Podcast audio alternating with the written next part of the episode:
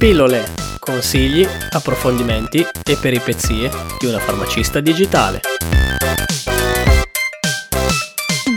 Ciao a tutti e benvenuti in questa nuova puntata di Pillole. Alice, sono rimasto un po' interdetto dal titolo di questa puntata. Sotto la mascherina. Cosa? Un bel sorriso? Una pernacchia? Un bel niente? Ciao Manuel e ciao a tutti voi, bello vederti in crisi anche solo per un titolo, ma in questa puntata vorrei soffermarmi su un dettaglio. Sotto la mascherina che cosa troviamo? La nostra pelle. Dunque la nostra pelle del viso diventa la protagonista di questa puntata. Ah, ora ho capito. In effetti, Alice, non per dire, ma sei piena di sfoghi in faccia. Non dico niente perché è un'ottima osservazione. Oltre allo stress del periodo, ad un'alimentazione sregolata creata da un eccessivo consumo di zuccheri e cioccolato, e oltre alla mia intolleranza al lattosio che non aiuta, si somma l'utilizzo quotidiano della mascherina per più ore consecutive. L'equipaggiamento di un farmacista prevede l'utilizzo di una mascherina FFP2, occhiali o schermo protettivo durante l'attività lavorativa. La scarsa traspirabilità provoca proprio vari problemi della pelle come allergie, un'eccessiva disidratazione della pelle, delle lesioni meccaniche locali e persino infezioni secondarie. Inoltre, in un ambiente chiuso, la compressione e l'attrito vanno ad aggravare le reazioni cutanee. Non ci avevo mai pensato, ma se uno è allergico alla mascherina cosa può fare?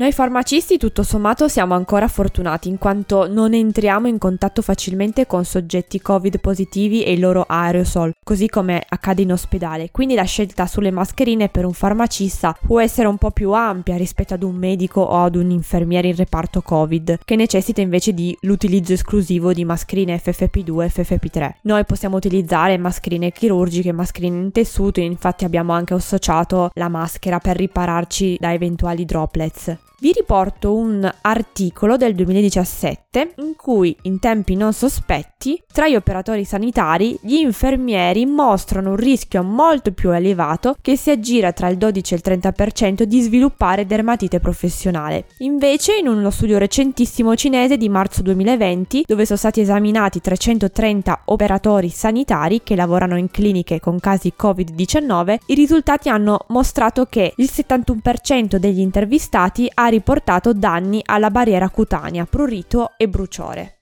Mamma mia, è tantissimo. Detto ciò, l'irritazione o l'allergia può essere causata da tantissimi fattori, dallo sfregamento, il, dal tessuto o dal materiale. Si capisce subito che si sta trattando di allergia in quanto c'è prurito, rossore, fastidio, eritema, a volte papule e vesciche. Se ci si rende conto che si sviluppa un'irritazione da mascherina, l'ideale è aggiungere una garza di cotone che divida la nostra pelle dal contatto diretto con la mascherina. L'allergia svanisce nel momento in cui l'allergene viene allontanato. Con lo stesso principio si potrebbero utilizzare delle barriere praticamente per cercare di evitare il contatto diretto. Ad esempio si può applicare prima di indossare la mascherina uno strato di ossido di zinco o un unguento alla vasellina sull'area di contatto. Stesso discorso vale se si è allergici ai guanti, quindi è bene indossare dei guanti di cotone sotto quelli di nitrile, vinile o lattice, invece se si è allergici al disinfettante per le mani utilizzate il sapone di Marsiglia per lavarvi le mani. Ma cosa succede alla pelle sotto alla mascherina?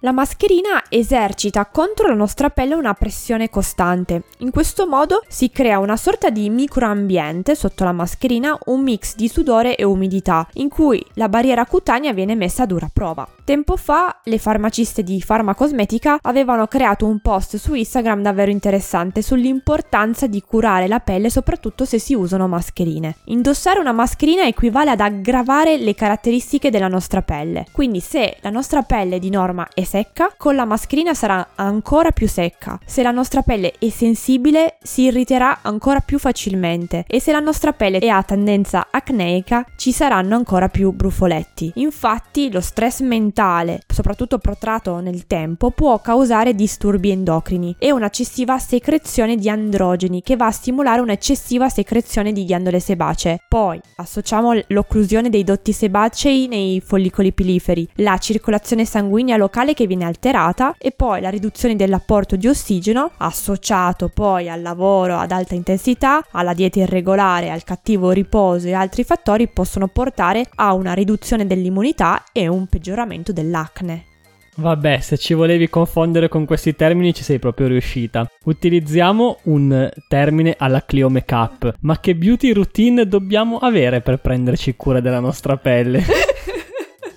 Vi riporto un articolo cinese chiamato Gestione e prevenzione di problemi cutanei comuni durante la prevenzione e il controllo dell'epidemia di Covid-19, in cui viene spiegato passo a passo cosa bisogna fare o perlomeno cosa hanno fatto loro in tempi di Covid. Praticamente, una volta tolta la mascherina, bisogna lavare il viso con dell'acqua tiepida e qui ci siamo. L'articolo però riporta l'applicazione di un unguento o di un gel contenente fattori di crescita che agiscono sui fibroblasti, proprio per riparare la barriera epidermica. In Italia creme di questo genere vengono impiegate per il miglioramento dell'aspetto di alcune cicatrici oppure vengono utilizzate in alcuni sieri antietà o post trattamento dermoestetico. Invece, in caso di arrossamento più importante, l'articolo parla di applicazione di mometasone furoato per brevi periodi una volta al giorno. Qui faccio una parentesi perché l'utilizzo di cortisonici, soprattutto sul viso, è bene farlo sotto controllo dermatologico, anche perché il cortisone sulla pelle ha tantissimi effetti collaterali, assottiglia la pelle, in caso di infezioni si ha un peggioramento, non ci si può esporre al sole causa fotosensibilizzazione e così via. Stesso discorso vale anche in caso di infezioni. In alcuni casi è necessario l'utilizzo di antibiotici come l'acido fusidico o la eh, mopirocina, ma questo è sempre sotto consiglio del medico. Inoltre è bene curare la pelle con creme con effetto idratante a lunga durata e nell'articolo si riporta anche l'importanza di aggiungere alla propria alimentazione frutta e verdura ricca di vitamine. Ci sono altri consigli che puoi darci? Come vi dicevo all'inizio, se hai la possibilità, prova ad utilizzare tipi di mascherine diverse, in quanto in questo modo eviti di avere attriti o sfregamenti sempre negli stessi punti del viso. Prima di indossare la mascherina bisogna idratare sempre la pelle o applicare ossido di zinco o vasellina nei punti un po' più critici. Se hai degli arrossamenti o dei gonfiori, una volta pulito il viso puoi applicare degli impacchi di garze imbevuti di acqua fredda o soluzione salina per circa 20 minuti ogni 2-3 ore. Successivamente basta idratare il viso. Questo metodo dovrebbe minimizzare il rossore e il gonfiore. Poi se ti trovi in macchina da solo, ad esempio, la mascherina può essere anche tolta, quindi in questo modo la cute avrà modo di ossigenarsi e asciugarsi un po'. Bisognerebbe poi evitare di truccarsi nella zona coperta dalla mascherina e appena arrivate a casa lavatevi bene il viso con un detergente adeguato in base al tipo di pelle. Il passo successivo è importantissimo, ovvero quello della idratazione. In caso invece di pelle impura si può consigliare un gommage 2 due volte a settimana e una maschera purificante una volta a settimana. Grazie mille Alice, ti aspetto la prossima settimana per una nuova puntata piena di consigli. Ah, mi dimenticavo, grazie ancora ai nostri mille follower su Instagram. Seguiteci su Sorry I am a Pharmacist. Noi come sempre vi ricordiamo di visitare il sito web www.alicepharmacist.it e di iscrivervi a questo podcast. Per farlo trovate tutte le informazioni sul sito web www.pillolepodcast.it. Di nuovo un saluto a tutti e alla prossima puntata. Ciao!